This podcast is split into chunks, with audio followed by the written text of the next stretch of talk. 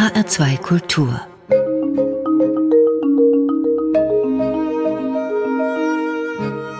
Doppelkopf Heute am Tisch mit Dr. Christiane Rabe, Direktorin der Internationalen Jugendbibliothek in München. Gastgeberin ist Juliane Spatz. Herzlich willkommen, Christiane Rabe, beim HR2 Doppelkopf. Ich danke für die Einladung. Christiane Rabe, Sie bewohnen mit Ihrer Bibliothek, der Internationalen Jugendbibliothek, ein Schloss, nämlich das Schloss Blutenburg in München-Obermenzing. Das ist im Westen der Stadt und in diesem Schloss, in meinem historischen Gebäude aus dem Mittelalter, sitzen wir jetzt hier auch und nehmen unser Doppelkopfgespräch auf, mit Blick auf einen Schwanenteich, auf eine alte Schlosskapelle, die alte Schlosskapelle hier und eine große Linde vor dem Fenster.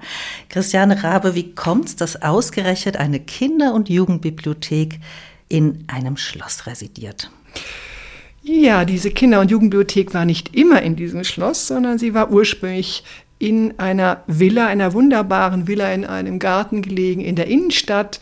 Und sie wuchs und wuchs und man brauchte Platz. Und da gab es verschiedene Persönlichkeiten, die sich dafür stark gemacht haben, in dieses damals leerstehende Wittelsbacher Schloss einzuziehen. Das passierte 1983. Und die Bibliothek war und ist eine sehr namhafte und da kam man auf die Idee, das Schloss umzubauen. Ein Schloss, was viele Geschichten hat, spannende Geschichten, ein Jagdschloss mit Liebesdramen und so weiter. Und ich finde das ein Haus, in dem Geschichten so eine große Rolle spielen, eben auch sehr schön hierher passt. Also insofern hat es etwas Märchenhaftes, etwas Verspieltes und ja, ein sehr besonderer Ort für eine Bibliothek. Bewohnen Sie das ganze Schloss? Wir bewohnen das ganze Schloss bis auf die Schlosskapelle, in der Hochzeiten stattfinden, wird es komplett bewohnt. Und das Schöne ist, wenn man in dieses Schloss hineingeht, kommt man über einen größeren Hof und wenn man weiß, dass unter diesem Hof ein großes Magazin mit etwa 400.000 Büchern ist, hat es eine immer wieder für mich auch sehr erfüllende symbolische Bedeutung, dass ich das Gefühl habe, wenn ich in mein Büro gehe, gehe ich vorher über Bücher. Genau, umreißen Sie doch mal, was alles zu dieser internationalen Jugendbibliothek gehört. Jetzt haben Sie gesagt, 400.000 Bücher, die sozusagen in einem unterirdischen Archiv lagern. Kinder- und Jugendbücher? Das sind Kinder- und Jugendbücher aus aller Welt. Also wir sind die größte Spezialbibliothek zunächst einmal für internationale Kinder- und Jugendliteratur. Das Besondere ist, dass wir die Literatur in Originalsprachen sammeln. Wir haben Bücher in über 250 Sprachen. Dazu kommen historische Kinderbücher. Das älteste stammt aus dem 16. Jahrhundert, das älteste Buch. Es ist vor allem Primärliteratur, also Bilderbücher, Kinderbücher, Jugendbücher.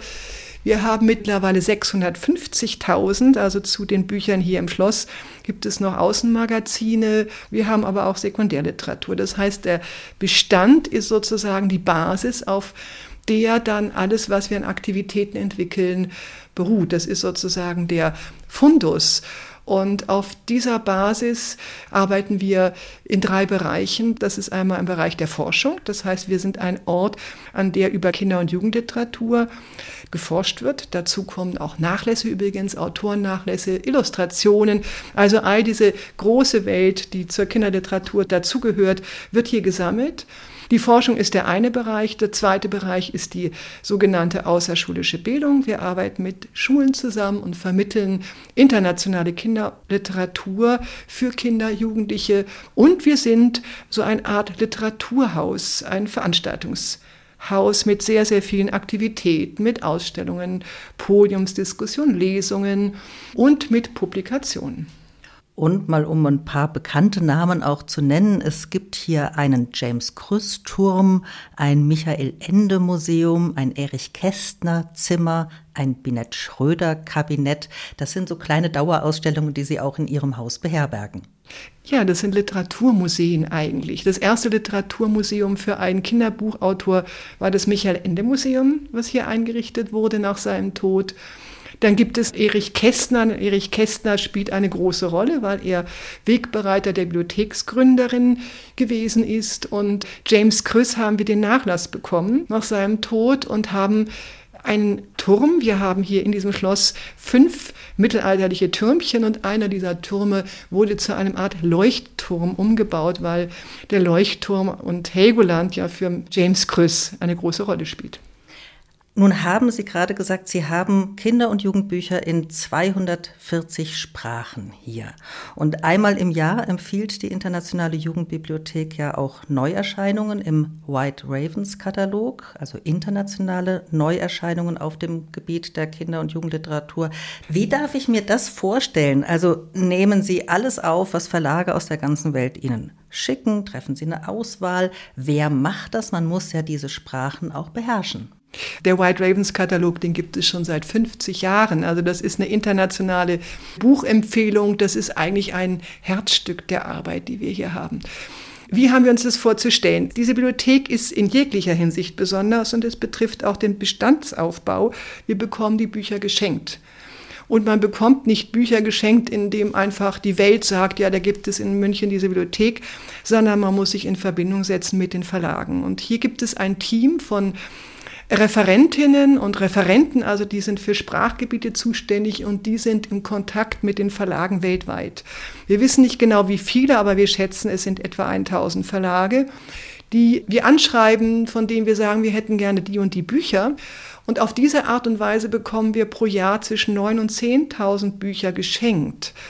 Das ist wirklich großartig, weil es keine Selbstverständlichkeit ist. Und diese 10.000 Bücher werden gesichtet von den Lektoren und Lektorinnen. Übrigens auch viele arbeiten in den Ländern für uns. Die sitzen nicht alle hier im Haus, sondern um alle Sprachen und alle Gebiete abzudecken, haben wir sogenannte Außenlektorinnen, ein Netzwerk von Menschen, die einfach das Haus kennen und für uns arbeiten, teilweise ehrenamtlich. Und die sind Spezialisten, die lesen diese Literatur, weil sie die Sprache beherrschen. Und jetzt kommen wir auf den Katalog zu sprechen. Das, was sie eigentlich am spannendsten, sowohl literarisch, auch von der Illustration, von der Art und Weise, wie Leserinnen überrascht werden, auch von den Themen, was sie da am, ja, am auffälligsten, am spannendsten finden, das wird dann in diesem White Ravens Katalog empfohlen. Das sind 200 Bücher aus 50 Ländern in etwa 40 Sprachen. Und das ist eigentlich eine einzigartige, nämlich unabhängige Buchempfehlungsliste in diesem Bereich der Kinderliteratur, die es weltweit gibt, hat ein großes Renommee und wird von Bibliotheken, von Verlagen, von Fachleuten eigentlich genutzt, um sich auch zu informieren. Jetzt haben Sie gesagt, diese LektorInnen schauen, was ist so am überraschendsten auf dem jeweiligen Kinderbuchmarkt. Gibt es trotzdem so vielleicht nochmal Kriterien, nach denen da ausgewählt wird? Es gibt nicht wirklich einen Kriterienkatalog. Es sind aber immer auch so literarische Perlen oder auch ungewöhnliche Themen, die aufgegriffen werden. Und jedes Land hat ja eine ganz eigene Tradition, Geschichten zu erzählen und man versucht sicher auch die Eigenheiten eines Landes bei diesen Empfehlungen mit zu berücksichtigen. Das heißt ja aber auch, dass Sie, Christiane Rabe, einen wunderbaren Überblick über die internationale Kinder- und Jugendbuchproduktion haben. Da gibt es, wie Sie jetzt gerade gesagt haben, ja natürlich auch nationale Unterschiede. Gibt es denn auch länderübergreifende Trends, die Sie immer wieder feststellen? Das gibt es natürlich. Ich meine, das gibt schon globale Trends, die vielleicht teilweise zeitversetzt in den Buchmärkten ankommen. Die Setzungen kommen natürlich aus den großen Märkten. Das ist das englischsprachige Amerika, Großbritannien, aber auch der europäische, vor allem der westeuropäische Kinderbuchmarkt. Das sind schon die führenden Buchmärkte, die dann immer Trends setzen. Und das sind natürlich Themen wie Rassismus beispielsweise, Klimawandel, diese Dinge sind äh, Themen, die wirklich dann, kann man schon sehen, auch durchgereicht wird, vielleicht zeitversetzt dann auch mal in Lateinamerika oder in Japan und so weiter ankommt. Aber es gibt so etwas wie globale Trends. Welches Land überrascht Sie denn derzeit am meisten? Eins kann ich gar nicht sagen. Ich finde immer Lateinamerika interessant. Das schaue ich mir sehr gerne an, weil mich das immer wieder in der Ästhetik der Illustration überrascht, aber auch in der Tiefsinnigkeit und in der sprachlichen Überhöhung, wie da gearbeitet wird. Das betrifft natürlich nicht alle Bücher, aber die Art und Weise, wie dort auch an der Grenze zwischen Realität und Magie erzählt wird, das finde ich etwas Faszinierendes, weil ich das hier vermisse. Und wenn man sehr viele Kinder- und Jugendbücher liest, wie ich das natürlich professionell tun muss, freue ich mich immer, wenn ich etwas lese, was mich irgendwie aus diesem, sagen wir mal, vorgegebenen Planquadrat dessen, was man kennt, ausschert und mich überrascht und dann freue ich mich. Und das finde ich oft tatsächlich eher dann mal in Übersetzungen in kleineren Verlagen als wirklich in der gängigen Kinderliteratur. Nun blicken wir ja alle im Moment voller Sorge in die Ukraine. Auch die Situation der Verlage ist angesichts des Krieges natürlich dramatisch. Die Kinderbuchverlage sind davon genauso betroffen und die Menschen, die dort arbeiten, müssen um ihr Leben fürchten. Aber lassen Sie uns dennoch mal so einen kleinen Blick werfen auf die Kinderbuchlandschaft dort. Was zeichnet die Kinderliteratur in der Ukraine aus, Christiane Rabe? Der ukrainische Kinderbuchmarkt ist dabei, sich zu entwickeln. In den letzten, sagen wir mal, in den letzten zehn Jahren mit dem Aufbruch der Gesellschaft hin zum Westen können wir sehen, dass die sehr traditionelle, konservative Art, Geschichten zu erzählen, Sagen zu erzählen, Märchen, dass sich da neue Stimmen entwickeln. Wir finden einige wirklich interessante Autorinnen, auch Illustratorinnen, die versuchen, neue Wege zu gehen. Aber wir können uns das nicht so vorstellen, anders als in der Belletristik. Da ist die ukrainische Gegenwartsliteratur sehr, sehr stark. Da haben wir ganz namhafte Autoren, Andruchowitsch, Jadan und so weiter. Das, diese großen Namen haben wir letztendlich noch nicht, weil es ein äh, Kinderbuchmarkt ist im Aufbruch, aber noch sehr, sehr jung. Aber diese Wurzeln, die da sind, also diese ersten Blütchen sozusagen, die müssen wir weiter fördern. Und ich bin mir sicher, dass jetzt auch infolge dieses schrecklichen Krieges da auch einiges noch passieren wird. Zurück zur Internationalen Jugendbibliothek. Wie es zu ihrer Gründung im Jahr 1949 kam, darüber sprechen wir gleich. Jetzt aber kommen wir zu ihrem ersten Musikwunsch, Christiane Rabe. Il Viaggio, die Reise des italienischen Cantautore oder wir würden heute sagen des italienischen Singer-Songwriters Gian Maria Testa. Was hat es mit diesem Song für Sie auf sich? Das ist einfach eine gute Sommermusik, die gute Laune macht. Und ich finde, das muss man zwischendurch auch haben, eine gewisse Leichtigkeit. Und das ist, ich schätze Italien sehr, ich äh, schätze die italienische Musik sehr. Und das ist etwas, einfach die Lust am Reisen, am Aufbruch, das ist in dieser leichten Musik zu finden.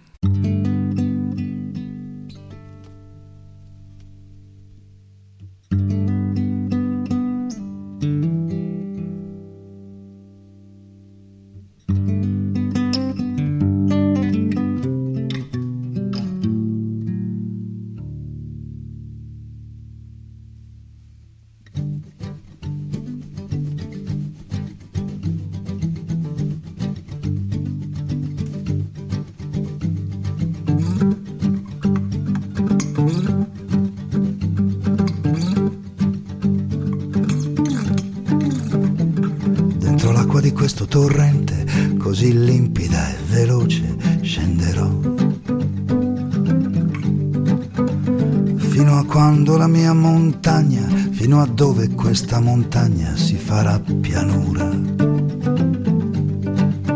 Molto lontano da questo cielo così vicino che lo puoi toccare.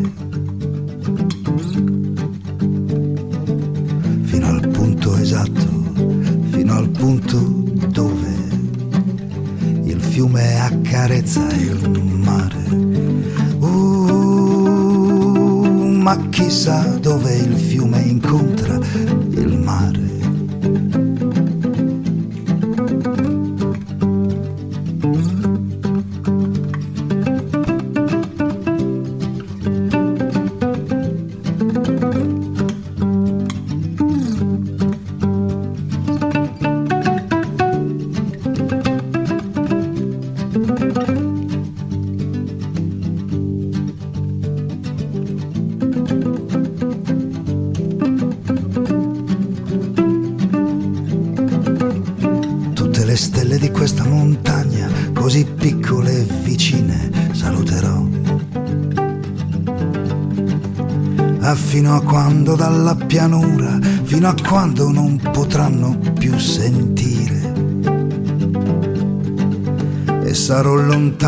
Questo cielo, ma così lontano da non poterci tornare. Molto vicino al punto, al punto esatto dove il fiume accarezza il mare. Molto vicino al punto, molto vicino a dove il fiume incontra il mare. Chissà dove il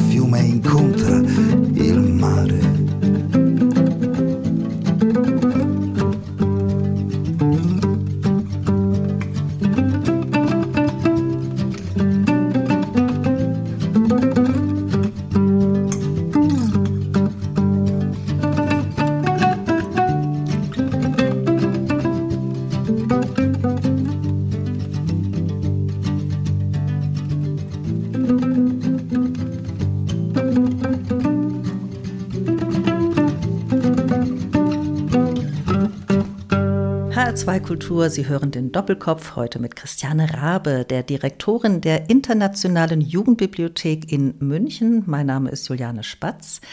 Und ja, die Internationale Jugendbibliothek in München, kurz IJB, ist die erste und weltweit größte ihrer Art. Christiane Rabe, gibt es denn auch anderswo internationale Jugendbibliothek nach dem Vorbild der hiesigen IJB in München? Gibt es tatsächlich. Es gibt Nachgründungen. Das ist ein Modell und wir wissen von einigen, zum Beispiel aus Tokio, da gibt es eine internationale Jugendbibliothek, die wirklich eigentlich nach dem Modell der Münchner Bibliothek gegründet worden ist. Ich glaube, es war 2002. Es gibt auch in Genua eine Kinderbibliothek, die nach dem Modell gegründet worden ist. Jetzt gerade jüngst in Lateinamerika, in Santiago de Chile, von einer äh, sehr, sehr engagierten Kinderbuchfrau gegründet, aber wir sind wirklich mit dieser Idee die erste weltweit. Und wahrscheinlich auch die größte. Und natürlich die größte sowieso. Wir können über die IJB, die Internationale Jugendbibliothek, nicht sprechen, ohne über ihre Gründerin zu sprechen, Jella Leppmann, eine Journalistin, die Ende der 20er Jahre beim Stuttgarter Neuen Tageblatt als Redakteurin eine der ersten Frauenbeilagen ins Leben gerufen hat. Als Jüdin musste sie unter den Nazis fliehen und kam dann mit einem besonderen Auftrag von den Amerikanern 1945 zurück nach Deutschland, wurde also von den Amerikanern geschickt. Sie selber war in London. Sie sollte sich um die Umerziehung der Frauen und Kinder kümmern. Wie kam es von da jetzt zur Internationalen Jugendbibliothek, Christiane Rabe? Ja, also sie kam 45, also in einem militärischen Rang, also sie war Teil der amerikanischen Besatzungsmacht und bekam den Auftrag, sich zu überlegen, wie kann man dieses Land wieder aufbauen mit Blick auf Kinder, Jugendliche, aber auch Frauen. Und dann hat sie, was viele damals machten, eine sogenannte Informationsreise durch das Land gemacht und sie fuhr durch ihr zerstörtes Deutschland. Es war ja ihre Heimat. Wobei man sagen muss, sie hat mit Deutschland wirklich abgeschlossen. Sie wollte nicht äh, nach Deutschland zurück und es war klar für sie, sie ist hier auf Zeit. Es war ein großer Widerwille dabei und man merkte auch an, an den Beobachtungen, dass sie wirklich Schwierigkeiten hatte mit den Deutschen. Aber sie sah die Kinder, sie sah die Kinder in den Ruinen, die Waisen, die verarmt waren, die hungerten, die stehen mussten, um zu überleben. Und diese Bilder haben sie erschüttert. Und wenn wir jetzt so ein bisschen Bilder von Mariupol und aus der Ukraine sehen, diese Ruinen, die wir jetzt vor Augen haben, so muss Deutschland damals ausgesehen haben. Dieses Land war zerstört und dazwischen diese zerlumpten Weisen, das hat sie so berührt, dass sie auf die Idee kam, ich muss was für diese Kinder tun. Und es kann nicht nur Schokolade sein und Essen, sondern das, was die brauchen, ist auch, sie haben Hunger auch nach geistiger Nahrung. Und so kam sie auf die Idee und sagte, diese Kinder, die sind die, die eigentlich die Zukunft aufbauen müssen, die brauchen Bücher, die brauchen Bücher, Vielleicht auch, um sich abzulenken, vor allem aber auch, um die Welt kennenzulernen. Und das ist eine sehr, sehr schöne Idee. Also das Lesen ist ja immer auch auf Reisen gehen, dass sie sagte, die Kinder brauchen Bücher. Wenn wir eine bessere Welt aufbauen wollen, dann müssen das die Kinder machen und die Jugendlichen und Bücher werden eine große Rolle spielen. Und so kam sie auf die Idee, dass sie sagte, wir müssen Kinderbücher aus aller Welt sammeln und machte eine Ausstellung. Die erste, übrigens internationale Ausstellung der Nachkriegszeit. Das war 46 hier in München im Haus der Kunst. Das war ein symbolischer Ort, der sozusagen neu besetzt wurde und da zeigte sie 4000 Kinderbücher. Es war ein enormer Erfolg. Die Ausstellung wanderte und die Bücher waren da. Und sie hatte dafür Verlage weltweit gebeten, Bücher zu schenken. Und es kam immer mehr, also die konnten gar nicht alle gezeigt werden. Und dann sagte sie, die brauchen ein Haus. Also diese Ausstellung muss eine Dauerausstellung werden und sie braucht ein Haus. Und das ist die Grundidee für die Gründung der Internationalen Jugendbibliothek. Sie musste dann sehr, sehr stark noch kämpfen. Sie war Frau, sie war Jüdin, sie war Exilantin. Also drei Dinge, die dazu führten, dass man wirklich enorm angefeindet wurde weil es gab 45 keine Stunde Null. Und es war eine patriarchalische, es war eine braune Gesellschaft, die wirklich Abwehrkräfte gegen diese Person entwickelte. Aber Jella Leppmann war eben eine erstaunlich durchsetzungsfähige Person und überzeugt davon, dass sie was für diese Kinder tun müssten. Und es gelang ihr dann, und das war wirklich fast ein Wunder, in München eine Villa zu finden, einen schönen Ort und dort die internationale Jugendbibliothek dann 1949 zu gründen. Und das ist wirklich eine große, große Leistung. Sie hatte eine unglaublich starke Vision. Sie hatte eben eine Friedensvision. Also die internationale Jugendbibliothek ist ein Friedensprojekt und deswegen jetzt auch wieder so aktuell. Ne? Es ist die Vorstellung, dass diese Generation, die gelitten hat unter dem Krieg, dass man danach eine Weltfriedensordnung schaffen muss. Und dass es nach diesen Zerstörungen von zwei Weltkriegen möglich sein muss, dass die Welt in Frieden lebt, und zwar ohne Grenzen und ohne Nationen. Das ist eine Vorstellung von einem ewigen Frieden, die gibt es immer schon in der Geschichte. Und diese Vorstellung war sehr präsent für Jella Leppmann. Und es war auch klar, dass man so eine Friedensordnung nur mit einer Generation aufbauen kann, die unschuldig ist. Und die Erwachsenen waren schuldig, die waren verwickelt, aber nicht nur die Deutschen. Man sieht, der Kalte Krieg beginnt in der Zeit. Das heißt, eine große Skepsis gegenüber den Erwachsenen war da und deswegen sagte sie, wenn wir eine bessere Welt aufbauen müssen, dann mit den Kindern und dafür brauchen sie die Bücher. Und das ist diese, wie ich finde, immer noch eine ganz, ganz großartige Idee und dieser Geist und diese, diese Vision spielt eigentlich bis heute auch für unsere Arbeit eine Rolle, weil sie wirklich überzeugend ist. Bücher als Fenster in die Welt sozusagen. Und die IJB war ja darüber hinaus auch nicht alleine eine Bücherstätte, sondern eine ganz vielfältige Kultureinrichtung für Kinder und Jugendliche mit Theaterkursen, mit Fremdsprachenlernen, einem Malatelier, Bücherclubs hat sie eingerichtet. Das heißt, Jella Leppmann hat eine ganz moderne Einrichtung geschaffen, die weit doch über das hinausging, was man damals in Deutschland an Bibliotheken kannte, oder? Ja, das war einzigartig.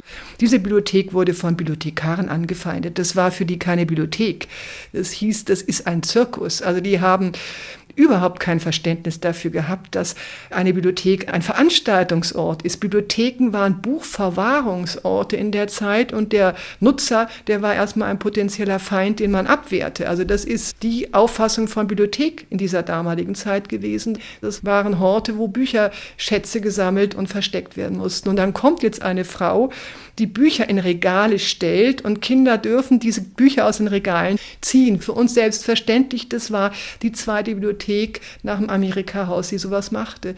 Und das, was wir heute selbstverständlich als kulturelle Bildung bezeichnen, dass Kinder ihre Persönlichkeitsentwicklung durch Kreativität fördern sollen, diese Form der kulturellen Bildung oder auch der interkulturellen Bildung, das ist das, was damals gelebt worden ist, dass man wirklich kreative Räume eröffnete, aber auch politische Teilhabe ermöglichte für junge Erwachsene, die dort auch eingebunden wurden. Die haben wirklich demokratische Aushandlungsprozesse geführt, die haben Diskussionen gemacht, die haben Visionen diskutiert, wie man die Gesellschaft besser machen sollte. Das hieß damals auch Jugend-UN. Das ist eine Idee von Jella Leppmann, die jetzt in den letzten 20 20 Jahren ja einfach selbstverständlich in den Parlamenten weltweit auch ausgeübt wird. Aber all das ist dort schon vorhanden und das ist wirklich sehr überraschend. Das heißt, sie hat auch eine ganz moderne, offene Haltung mit viel Respekt den Kindern und Jugendlichen gegenüber gehabt. Das hat sie getragen. Das hat, glaube ich, diese ganze Einrichtung getragen. Und das war eigentlich Pionierarbeit, die sie da geleistet hat. Ich würde sogar sagen, dass ihr, äh, ihr Verhältnis oder ihr Bild oder die Achtung, der Respekt vor Kindern und Jugendlichen ein weitaus höherer ist. Da können wir heute von lernen. Also wenn wir heute wieder diese Auseinandersetzung mit der Generation Fridays for Future haben, die zu Recht sagen, die Politik, die Politiker, die meisten sind über 50 und wo ist eigentlich die Jugend? Und ihr überlasst uns eine Welt, die wirklich im Argen liegt da haben wir eigentlich ähnliche Diskussionen. Und ich glaube, sie war damals weiter. Die hat einfach gesagt, die Zukunft, das sind die jungen Menschen. Auf die müssen wir setzen. Und sie hat letztendlich denen auch sehr viel Verantwortung zugetraut. Vielleicht könnte man auch sagen, zumuten. Also jeder würde auch sagen, meine Güte, was erwartet die eigentlich? Wir schaffen es nicht und die sollen das jetzt können. Ich finde das aber durchaus interessant. Also sie hat denen einfach sehr viel zugetraut. Und ich glaube, das ist etwas, was Kinder und Jugendliche auch stärkt, dass sie sich ernst genommen fühlen, aber nicht nur ernst genommen fühlen, sondern dass sie Gestaltungsräume also wirklich ernsthafte Gestaltungsräume bekommen und die haben sie da gehabt in der Bibliothek. Und dieser Gedanke einer Kinder-UN, den hat sie ja auch an Erich Kästner weitergetragen, was dann in seinem Kinderroman Die Konferenz der Tiere mündete. Ja, da geht es ja auch um die Erwachsenen, die immer wieder verhandeln und letztendlich nicht in die Pötte kommen. Und dann sind die Tiere diejenigen, die die Initiative ergreifen. Und das, was wir in der Konferenz der Tiere haben, ist wirklich eigentlich ihre Utopie von dieser Weltfriedens Gemeinschaft der Kinder. Die Kinder, die in Frieden die Nationen mit den verschiedenen Hautfarben und Religionen und kulturellen Hintergründen, dass die gemeinsam in einem Art paradiesischen äh, Zustand leben. Und das ist die Vision eben auch dieses ewigen Friedens, der erreicht werden muss, so als ein Zustand der Glückseligkeit. Das ist die Utopie vor dem Hintergrund dieser brutalsten Zerstörungen und dieser Menschheitskatastrophe, muss man das verstehen. Und das wird eigentlich in dieser großartigen Friedensgeschichte von der Konferenz der Tiere die dann Erich Kästner geschrieben hat, sie hat die Idee gegeben, spiegelt das wieder, ne, wird da aufgegriffen. Nachlesen lässt sich Hella Leppmanns wirklich großartiges Engagement für das internationale Jugendbuch und ihr völkerverbindendes, friedensstiftendes Anliegen, das ja die Vision von dem Ganzen ist und das sie damit verfolgte, in ihrem Buch Die Kinderbuchbrücke neu aufgelegt und erschienen im Kunstmann Verlag. Vielleicht noch wichtig zu erwähnen, Jella Leppmann ist nicht in Deutschland geblieben. Sie war lange Jahre die Direktorin der Internationalen Jugendbibliothek, aber ihren Lebensabend hat sie in Zürich verlebt und ist dort auch leider sehr einsam gestorben. Und vielleicht auch deswegen ein bisschen vergessen, weil sie in Deutschland nicht blieb sondern wie gesagt, sie wusste, sie bleibt hier auf Zeit und sie bewirkt was, aber es war vollkommen klar, dass sie hier keine freundschaftlichen oder emotionalen Bindungen mehr hält. Dafür war einfach die Verletzung aus diesem Land wirklich als Jüdin vertrieben zu sein zu groß. Sie hat aber dann ihre Geschichte in der, eben in der Kinderbuchbrücke aufgeschrieben. Die ist 64 erschienen, jetzt wieder. Und das könnte ja ein trockener Stoff sein, eine Bibliotheksgründung. Was gibt's Trockeneres? Aber das liest sich wirklich wie ein Abenteuerroman. Das hat nichts mit dröger Biografie zu tun, sondern sie hat eine wirklich unglaublich lebendige Art. Sie ist auch so ein bisschen keck im Ton. Und man kann so wunderbar nachvollziehen, wie es ihr gelingt mit einer wirklichen Hartnäckigkeit und aber auch gepaart mit Charme, eben vor allem auch die Männer, die Entscheidungsträger, um den Finger zu wickeln. Sie reist nach Amerika und Eleanor Roosevelt unterstützt sie zum Beispiel. Erich Kästner, sie ist eine Netzwerkerin, ein ganz, ganz moderner Mensch letztendlich auch und findet wirklich ganz wichtige Personen, die sie unterstützen gegen doch eine Front von Widerstand, die sie erfahren muss in diesem Nachkriegsdeutschland, was eben wirklich weit von dem entfernt ist, was Demokratie heute ist.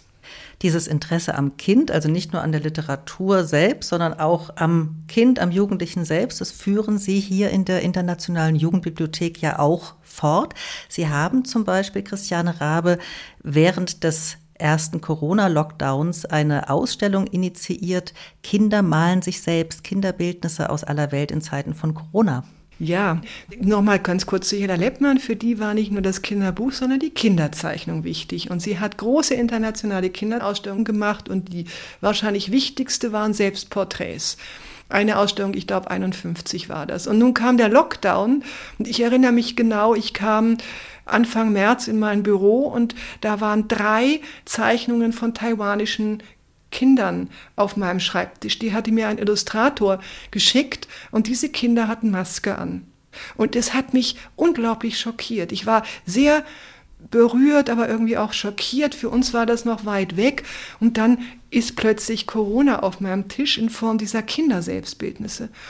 Und dann kam der Lockdown und sofort kamen mir diese Bilder wieder in den Kopf. Das war zwei Wochen später. Und dann habe ich gesagt, wir machen jetzt einen Aufruf an die Kinder der Welt malt euch, weil diese Corona-Pandemie diese globale Dimension hatte und die Kinder eben dieses Vereinende, wollte ich zeigen, dass Kinder überall in der Welt, ob in Australien, in Amerika oder in Südafrika, überall leiden sie in, in ähnlicher Art und Weise und habe gesagt, bitte schickt uns eure Bilder, als Scans natürlich, anders war das nicht möglich.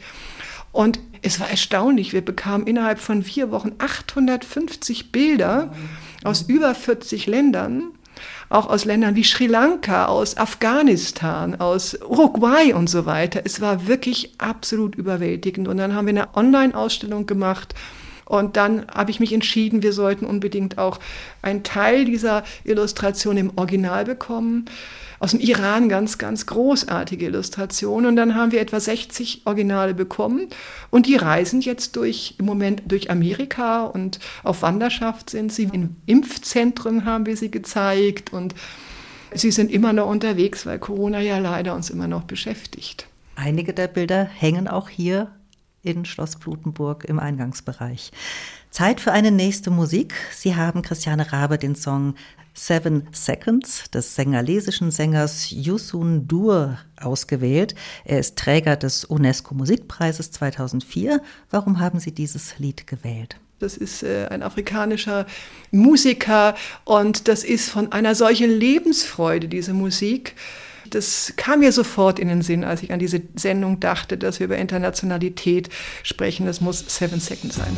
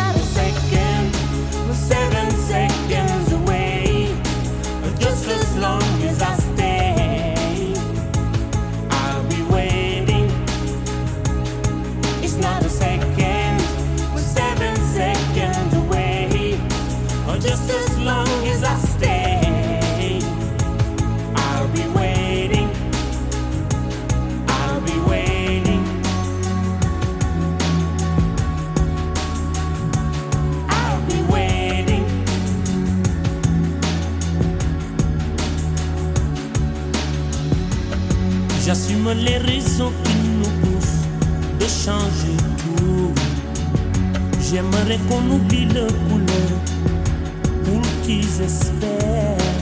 Beaucoup de sentiments, de race qu'il faut qu'ils désespèrent. Je veux les gamins ouverts, les amis pour parler de leur peine, de leur joie pour qu'ils le vivent. Des infos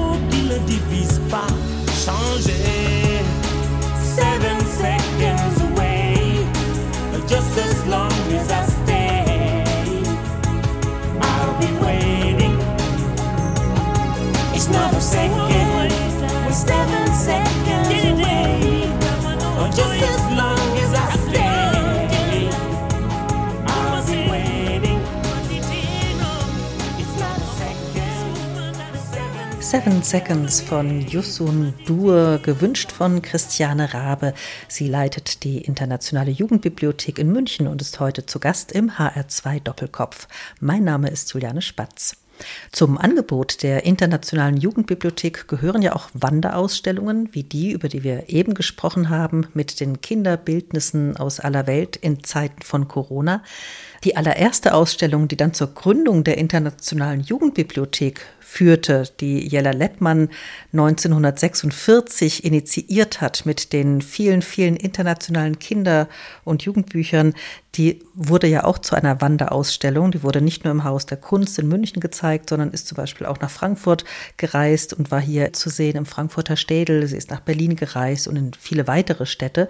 Und Wanderausstellungen gehören ja heute auch zum Konzept der Internationalen Jugendbibliothek. Es gibt Ausstellungen zu internationalen Wimmelbüchern, zu Illustrationen aus der arabischen Welt, zu Kindergedichten, zum Thema Familie und vielem mehr. Das lässt sich alles auf ihrer wunderbaren Homepage nachlesen. Und diese Wanderausstellungen reisen nicht nur in Deutschland herum, sondern gehen in die ganze Welt. Eine dieser Ausstellungen trägt den Titel Guten Tag, lieber Feind in Anlehnung an das gleichnamige Bilderbuch von Gudrun Pausewang, die manchen sicher bekannt ist durch ihr Kinderbuch Die letzten Kinder von Schevenborn. Bilderbücher für Frieden und Menschlichkeit stehen hier im Fokus. Und Zielgruppe dieser Bücher, die hier präsentiert werden, sind vor allem Kinder im Kindergartenalter. Krieg und Frieden. Ist das ein Thema für diese Altersgruppe? Natürlich ist es ein Thema für diese Altersgruppen. Übrigens ist es nicht nur für Kindergarten, Kinder, das ist der Fokus, aber es ist auch für Grundschulkinder. Es wird eben sehr stark über Illustration das Thema vermittelt. Leider ist es so, dass das natürlich jetzt wieder eine ganz große Aktualität hat. Diese Wanderausstellung, vielleicht kurz zurück, die ist unsere älteste. Die wurde mehrfach schon aktualisiert und das letzte Mal 2014 und dann kam die Krim-Annexion da und Syrien. Da war sie wieder sehr aktuell, da wurde sie extrem viel nachgefragt. Wir haben sehr viel mit Kindern in dieser Ausstellung gearbeitet oder mit den Beispielen gearbeitet, auch diejenigen, die sie ausgeliehen haben. Und jetzt, seit acht Wochen, wird sie wieder extrem stark nachgefragt und sie muss überarbeitet werden, weil die Situation heute natürlich nochmal eine andere ist als jetzt vor sechs Jahren. Da haben wir eine ganz andere Form des Krieges gehabt. Aber dennoch, es ist so, dass Kinder mit dem Thema Krieg, Gewalt, Zerstörung, Vertreibung und Flucht konfrontiert werden und auch kleine Kinder werden konfrontiert. So schrecklich das ist, man möchte das nicht haben. Und Eltern, aber auch Lehrerinnen, Lehrer, die sind oft einfach überfordert. Die Kinder kriegen das über die sozialen Netzwerke, übers Fernsehen, über Gespräche und über eine Beunruhigung der Eltern auch mit. Das wird ihnen nicht verborgen bleiben. Und ich glaube, es ist dann doch wesentlich besser, über ein Bilderbuch, was ja immer durch die Illustration und auch oft durch parabelhaftes Erzählen eine Distanz zu der Realität schafft. Es wird ja dort nicht Realität eins zu eins wieder gegeben, sondern es wird auf einer, sagen wir mal, abstrakteren, märchenhaften, parabelhaften Art und Weise über Konflikte, über Gewalt auch und über Ausgrenzung, über Vorurteile und so weiter gesprochen, sodass diese Bücher durchaus Gesprächsanlässe geben können, um miteinander zu überlegen, was passiert und wie können wir Grundlagen für ein friedliches Miteinander schaffen. Weil selbst in der jetzigen Situation muss es ja irgendwann einen Frieden geben und dass es Perspektiven gibt. Wir Erwachsene müssen ja auch überlegen, wie verhalten wir uns und was ist eigentlich die Vision, was kommt danach. Es muss ja irgendwann wieder einen Frieden geben. Und mit Kindern sollte man genauso darüber sprechen. Die sollen ihre Ängste formulieren können, sie sollen sie zeichnen, sie sollen sie aufschreiben können und man soll gemeinsam über diese Situation reden. Und da können Bilderbücher, finde ich, sehr, sehr gute Anstöße geben. Viel bessere, als wenn man jetzt Nachrichten anguckt. Das ist verstörend. Das ist für uns verstörend und für Kinder auch. Und deswegen, glaube ich, ist diese Ausstellung, die über Bilder und einfache Texte arbeitet, so sinnvoll. Mal generell gefragt, was darf, was muss Literatur Kindern zumuten? Ach, das ist immer eine schwierige Frage, weil auch bei Kindern ist es so, dass Kinder sehr unterschiedlich lesen, so wie wir Erwachsene auch. Die einen lesen gerne Fantasy, die anderen mögen gerne Sachbuch, die einen sind sehr leseerfahren, die anderen sind Erstleser und tun sich schwer. Also das ist auch so, dass diese Adressierung, Altersadressierung ja nicht so einfach ist. Es hängt immer sehr davon ab, was es für Kinder sind. Und deswegen, was darf, was muss Literatur? Ich glaube, Kinder haben auch einen sehr, sehr guten Instinkt zu sagen, das möchte ich nicht, ich möchte mich damit nicht auseinandersetzen. Und ich finde auch, jetzt, wenn wir an, an, zum Beispiel an ukrainische Flüchtlingskinder denken, ich würde denen kein Buch über den Krieg geben. Das ist ja viel wichtiger, dass sie äh, sich auch mal ablenken Bücher können ja auch Trost geben, können einfach entführen, dann kann man auch mal diese Zeit vergessen. Auch dafür sind Bücher da. Das heißt, wenn wir von therapeutischem oder bibliotherapeutischem Charakter von Büchern sprechen, dann haben Bücher da auch das Potenzial, schöne Perspektiven aufzuziehen und dass man mal abtaucht. Auch das gehört in solchen Krisenzeiten, kann da Literatur eine unheimlich große Rolle spielen. Und es muss nicht unbedingt sein, dass man mit Kindern immer nur über Krieg spricht, sondern man kann mit Kindern ja auch positive Perspektiven mit Literatur aufweisen. Also ich bin da durchaus auch dafür, dass man nicht nur sagt, wir müssen an dem Thema dran sein, sondern auch Literatur einfach so eine, so eine positive andere Möglichkeit zu eröffnen. Christiane Rabe, Sie selbst haben Malerei und Geschichte studiert. Über das Zisterzienserkloster Marienthal bei Helmstedt haben Sie promoviert. Anschließend waren Sie im KG Sauer Verlag als wissenschaftliche Lektorin und sind dann eben 2007 Direktorin der Internationalen Jugendbibliothek geworden. Wie kam das? Das ist eine gute Frage. Ich gestehe, es war einfach damals eine Lebenssituation, dass ich was Neues machen wollte und eine Bibliothek, eine Kinderbibliothek heißt ja nicht nur, dass ich Kinderbuch lesen kann und verstehen kann, mich auskenne, sondern das ist hier doch eine sehr komplexe, große Institution. Wir haben mit vielen Geldgebern zu tun. Man muss natürlich die Finanzierung im Blick haben. Man muss Entscheidungsträger, Politiker und so weiter überzeugen. Die Bibliothek ist eine Stiftung und eine Bundeseinrichtung und damit unterscheidet sie sich wirklich von allen anderen Bibliotheken, die eigentlich immer Landeseinrichtungen oder eben städtisch sind. Und wir äh, verfolgen Bundesinteresse und werden federführend vom Bund finanziert. Dazu trägt aber auch der Freistaat Bayern und die Landeshauptstadt München bei. Wir selber äh, haben darüber hinaus Projekte vom Auswärtigen Amt und von der Deutschen Forschungsgesellschaft gefördert. Wir haben Eigeneinnahmen durch unsere Veranstaltungen. Das heißt, es ist auch eine Management, Kulturmanagement-Aufgabe. Man muss gleichzeitig Kreativität mitbringen. Ich habe eben auch durch das Kunststudium natürlich einen Blick auf Illustration, was wichtig ist, und habe immer viel gelesen, bin also eine Leserin. Aber letztendlich, ich weiß nur, dass es für mich schön ist, dass man sich für mich entschieden hat. Und Sie haben Ihre Kindheit ja auch in einer ganz wichtigen, berühmten Bibliothek verbracht. Stimmt, also das muss man sagen, wobei das mir gar nicht so bewusst war, dass letztendlich auch mein Vater war ein sehr bekannter Bibliothekar, der hat die Herzog-August-Bibliothek in Wolfenbüttel geleitet.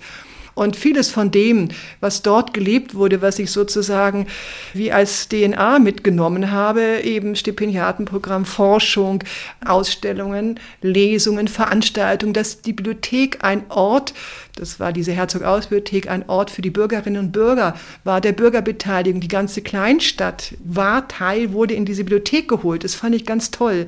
Das hat er geschafft. Damals war so eine ganz starke Demokratisierung und Öffnung der Bibliothek hin in die Stadtgesellschaft. Und da habe ich natürlich wirklich viel an Ideen mitgenommen, die ich dann hier auch mit hineingetragen habe. Und das Haus bietet sich hier ja an für gerade diese Dinge, also für diese Vielfalt an, an Möglichkeiten.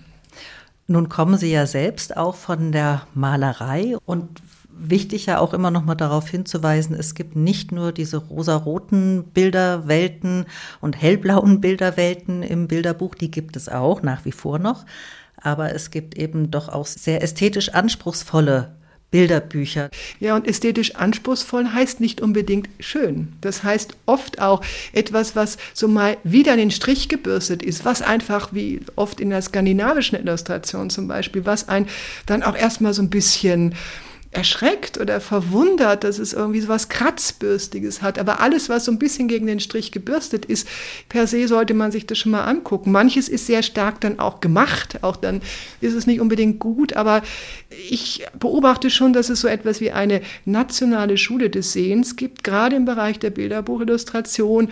Etwas läuft gut, dann wird es zur Masche, dann zieht man wirklich wie alle anderen nachziehen und das ist eine große Verengung. Und da wiederum ist natürlich das Großartige, wenn man in einem Haus wie der Internationalen Jugendbibliothek arbeitet, dass ich hier die Ästhetiken sehe. Und das ist ganz, ganz auffällig, dass es Länder gibt, die eine ganz, ganz andere Tradition haben, mit Bildern Geschichten für Kinder zu erzählen. Und da sehe ich natürlich, was alles möglich ist und sehe, was hier tatsächlich nicht passiert. Und da haben wir zum Beispiel, vielleicht kommen wir darauf noch zu sprechen, den Kinderkalender. Genau, diesen wunderbaren Kinderkalender, der jetzt im Moritz Verlag erscheint, wo Sie auch Einblicke in internationale Illustrationskunst und auch in internationale Poesie, also Gedichte aus aller Welt zeigen. Jede Woche ein neues Gedicht, eine neue Illustration, auch in der originalen Sprache, in den originalen Schriftzeichen. Das ist ein echter Schatz. Das ist ein Schatz. Und das ist letztendlich, sagen wir mal, die Idee dieses Hauses in diesem wunderbar verspielten Format. Das ist kulturelle Vielfalt als bereichernd und nicht so als die Schwere, das müssen wir, damit wir schön zusammenleben, sondern dass das eine Leichtigkeit, die bereichernde Seite dieser kulturellen Vielfalt, die sieht man, finde ich, sehr, sehr schön in diesem Kalender. Deswegen ist es auch ein Lieblingsprojekt, nicht nur von mir, sondern von dem ganzen Team der IJB und ja, was ist das? Wir haben eine große Sammlung von internationaler Kinderlyrik in den verschiedensten Sprachen. Die sind immer illustriert und wir suchen für den Kalender eben Blätter aus die in den Jahresablauf passen, zu den Festen und so weiter. Und die aber auch die verschiedenen Stimmungslagen, die verschiedenen Illustrationen, das Skurrile, das Ernsthafte, das Schräge, das Witzige bis hin zum Nonsens zeigen, um Traditionen und aber auch das, was man hier nicht kennt, zu finden. Und das funktioniert deswegen, weil man sich das eben nur eine Woche anguckt. Da kann man sich eine Woche überraschen lassen. Es würde nicht funktionieren als gesamtes Buch, weil es dann einfach wiederum ästhetisch nicht so richtig in diesen Markt passt. Aber wenn ich das eine Woche mir anschaue und dann habe ich noch die deutsche Übersetzung, das habe ich das skurrile Bild, dann funktioniert es. Und deswegen ist der ja auch so erfolgreich zu unserer Überraschung. Wir haben damit am Anfang nicht gerechnet, aber den gibt es schon seit über zehn Jahren und das ist ein Erfolgsmodell gehört in jedes Kinderzimmer und so in jede es. Kindereinrichtung. Richtig, unbedingt. Wenn Sie Jella Leppmann heute treffen könnten, was würden Sie ihr gerne sagen? Worüber würden Sie sich gerne mit ihr unterhalten? Worüber würde ich mich mit Jella Leppmann unterhalten? Ich glaube, ich würde mit Jella Leppmann über Utopien sprechen. Ich würde sie fragen, sie war davon überzeugt, dass Literatur die Welt verbessern kann. Und wir wissen, dass das nicht der Fall ist, aber ich glaube trotzdem, dass Lektüren für jeden Menschen kleine Dinge ändert. Das heißt, man darf vielleicht da nicht ganz so groß denken, aber ich glaube einfach an das Buch, ich glaube an die Literatur, dass das ein ganz, ganz wichtiges Erlebnis ist, um als Mensch sich auch weiterzuentwickeln um vielleicht auch Position mal zu verändern, über Dinge nachzudenken. Und ich glaube, ich würde mit ihr gerne über Utopien sprechen und über Weltfrieden würde ich wahrscheinlich mit ihr auch sprechen. Wie ist es möglich, dass wir da sind, wo wir eigentlich nicht hätten sein sollen? Und die Vision einer internationalen Verständigung durch Kinderbücher, die leben Sie hier weiter die leben wir hier weiter. Das ist sozusagen so eine, eine tolle und überzeugende Idee. Und leider muss man vielleicht sagen, sehen wir, wie wichtig ist dieser, dieser Dialog muss weitergeführt werden. Und man könnte sagen, die Idee ist gescheitert, weil wir sind so wieder in nationalistischen und nationalen Denkweisen, Grenzen werden gezogen. Wir haben einen schrecklichen Krieg. Man könnte sagen, wir sind irgendwie zurückgeworfen. Aber ich glaube natürlich daran, dass mit einem interkulturellen Dialog und mit Büchern Bildern und mit Kunst und mit all diesen wirklichen Formen es möglich ist, Menschen zusammenzubringen und dass das immer ein friedensstiftendes Potenzial hat. Da glaube ich dran und da bin ich von überzeugt. Vielen herzlichen Dank, Christiane Rabe, dass ich Sie in Ihrem schönen Bücherschloss hier in Schloss Blutenburg in München besuchen durfte und Sie uns die Besonderheiten dieser Bibliothek, dieser einzigartigen Bibliothek, der Internationalen Jugendbibliothek näher gebracht haben. Und wie zu Beginn der Sendung schon gesagt, es ist ein sehr lebendiger Ort, an dem große und kleine Menschen viel entdecken können, also immer auch einen Besuch wert, einen Ausflug wert.